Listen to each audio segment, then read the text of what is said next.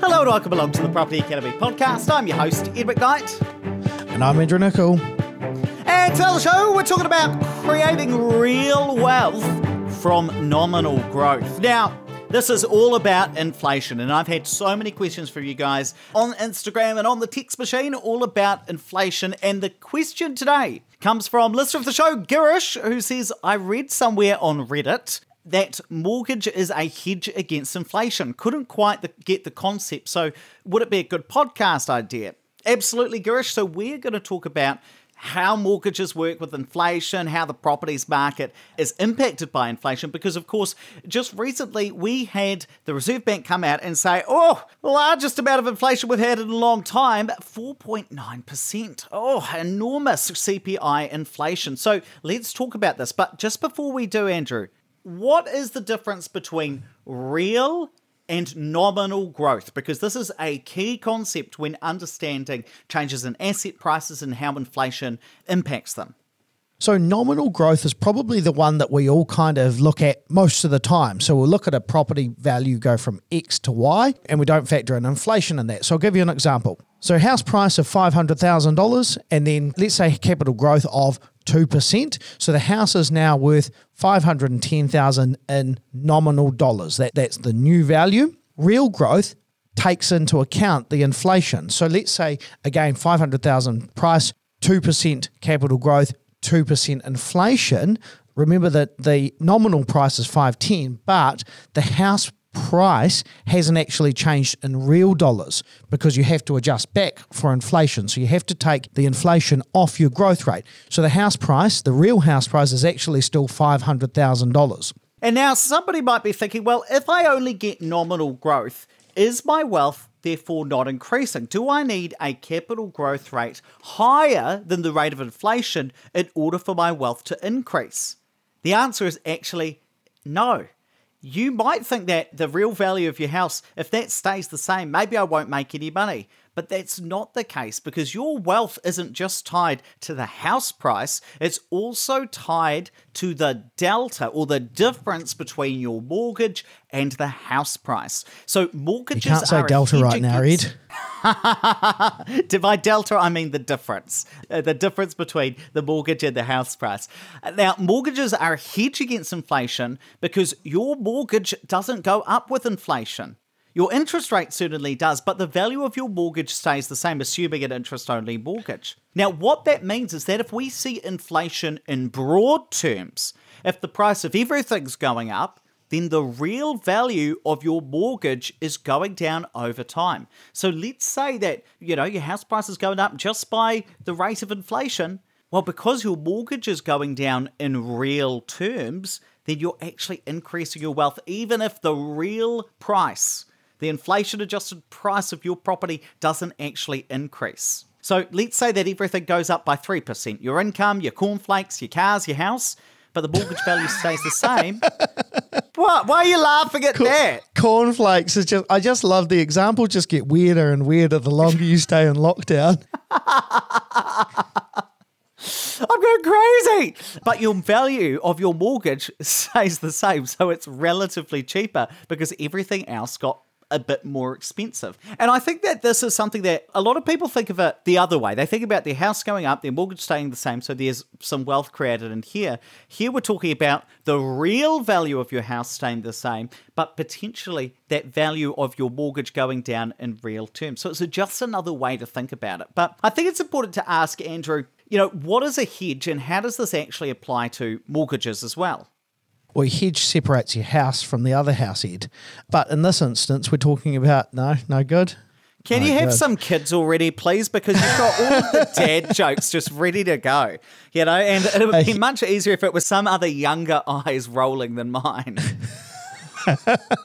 Uh, not at your age, at 29. A hedge is a protection against an alternative position. So if ever you hear someone say hedge your bets, or Tony Mounts, one of Tony Mounts' favourite lines is a horse in both races when he's telling you to split your mortgage in half and put some on one year and some on five years. Basically, it's just to protect yourself if the market doesn't go the way that you're hoping. So if you want to run that risk of the one year rate, as we were talking the other day, maybe you have half of your mortgage on five years rates. And how it applies here is say you go and invest 500k in an investment property with no mortgage and you get 3% capital growth and 3% inflation. Well, they offset each other. And so your real wealth hasn't increased at all. It's still 500K in real terms, inflation adjusted terms. But let's say you buy a 500K investment property and you've got a 500K mortgage. So you've got no wealth in the property whatsoever because you've, you've borrowed 100%. Now, growth of 3%, inflation of 3%. The house goes up 3% in line with everything else. The real value of the property is still 500k, but the real value of the mortgage has gone down to just over 485,000. So, you've actually made 15k in real wealth despite the fact that the house price hasn't gone up in real value.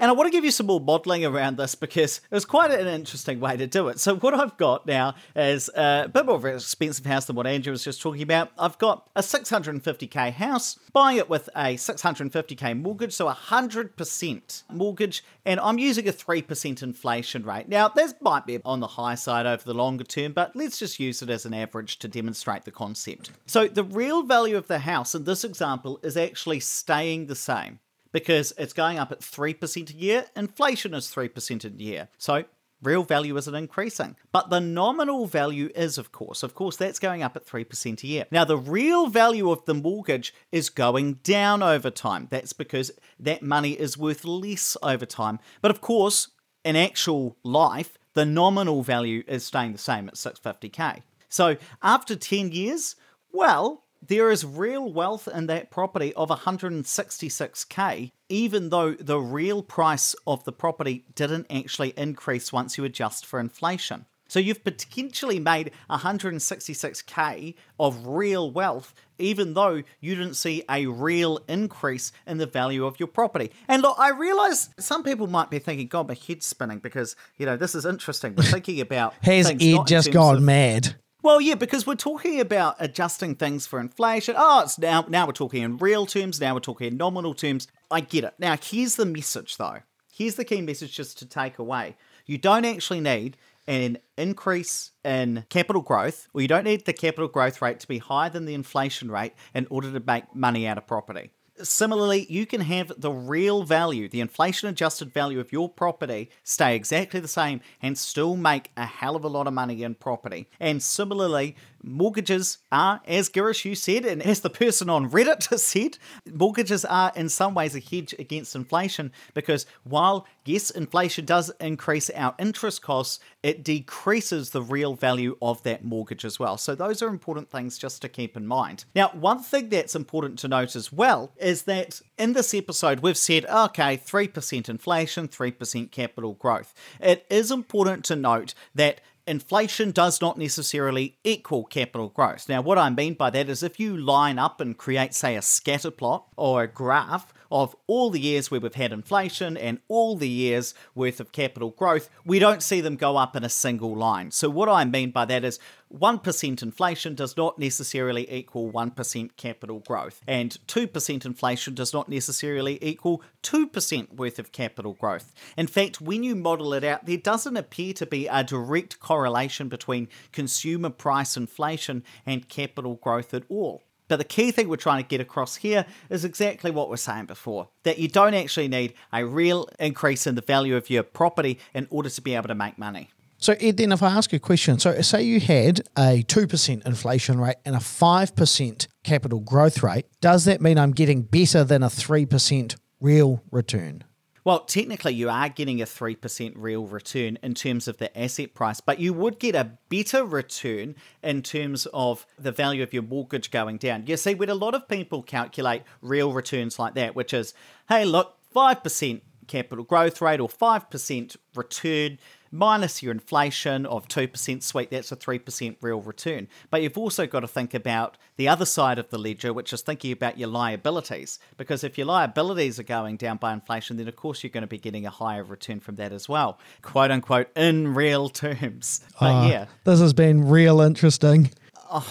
How many puns can you do? So one thing I want to do, actually, I'm just going to pull up my spreadsheet to show you, Andrew, and I'll share my screen with you. But just to demonstrate that, hey, there doesn't appear to be any correlation between CPI inflation and high capital growth. So, for instance, we've had times where consumer price inflation has been, you know, 1.5% plus or minus a small margin. And there have been times where we've had 4% capital growth. There are times when we've had 22% or 23% capital growth. So there is a real range, and it doesn't appear to be a direct correlation between the two of them. So the th- reason I mentioned this is a lot of people have been messaging in as well and asking about, well, are we going to see higher house price growth because we're seeing higher inflation? Look, not necessarily is the answer. There's possibly an argument that, hey, if you see a higher amount of income out there, because we all ask for higher wages, that that will eventually push the price of houses up, or at least the nominal value of houses up. I certainly think there's an argument for that. But on a one for one basis, we don't necessarily see that. And what I mean by that is, if we see a 5% increase in household income, do we see a 5% increase in house prices? No, the data has never been that black and white. Logically, it makes sense that higher incomes would eventually lead to higher house prices, but we don't see it immediately happening in the data when we graph out 2020, 5% increase in household income. What level of house price increase did we see? We don't see a correlation at that level. I've just blabbed on for a long time. Did that, was, did No, that even it- make sense, Andrew? Oh, that makes sense. That makes sense. I sometimes get really worried that people tune out and think, God, he's rabbiting on now. Rabbiting That's on okay. like then I can. I always come in there at the last minute with a hilarious joke to keep them all interested. Fantastic. Let's wrap it up there. But please don't forget to rate, review, and subscribe to the Property Academy podcast. Really does help us get the message out to more people. And hey, if you want to learn more about property with Andrew and I, check out our YouTube channel because every Wednesday, 10 a.m., what do we do? We release a brand new video to teach you something new about property investment. So, how do you get to that? Tap or swipe over the cover art. I'll drop a link into the show notes. Or just Google Opes Partners YouTube. It'll come up and make sure you hit the subscribe button.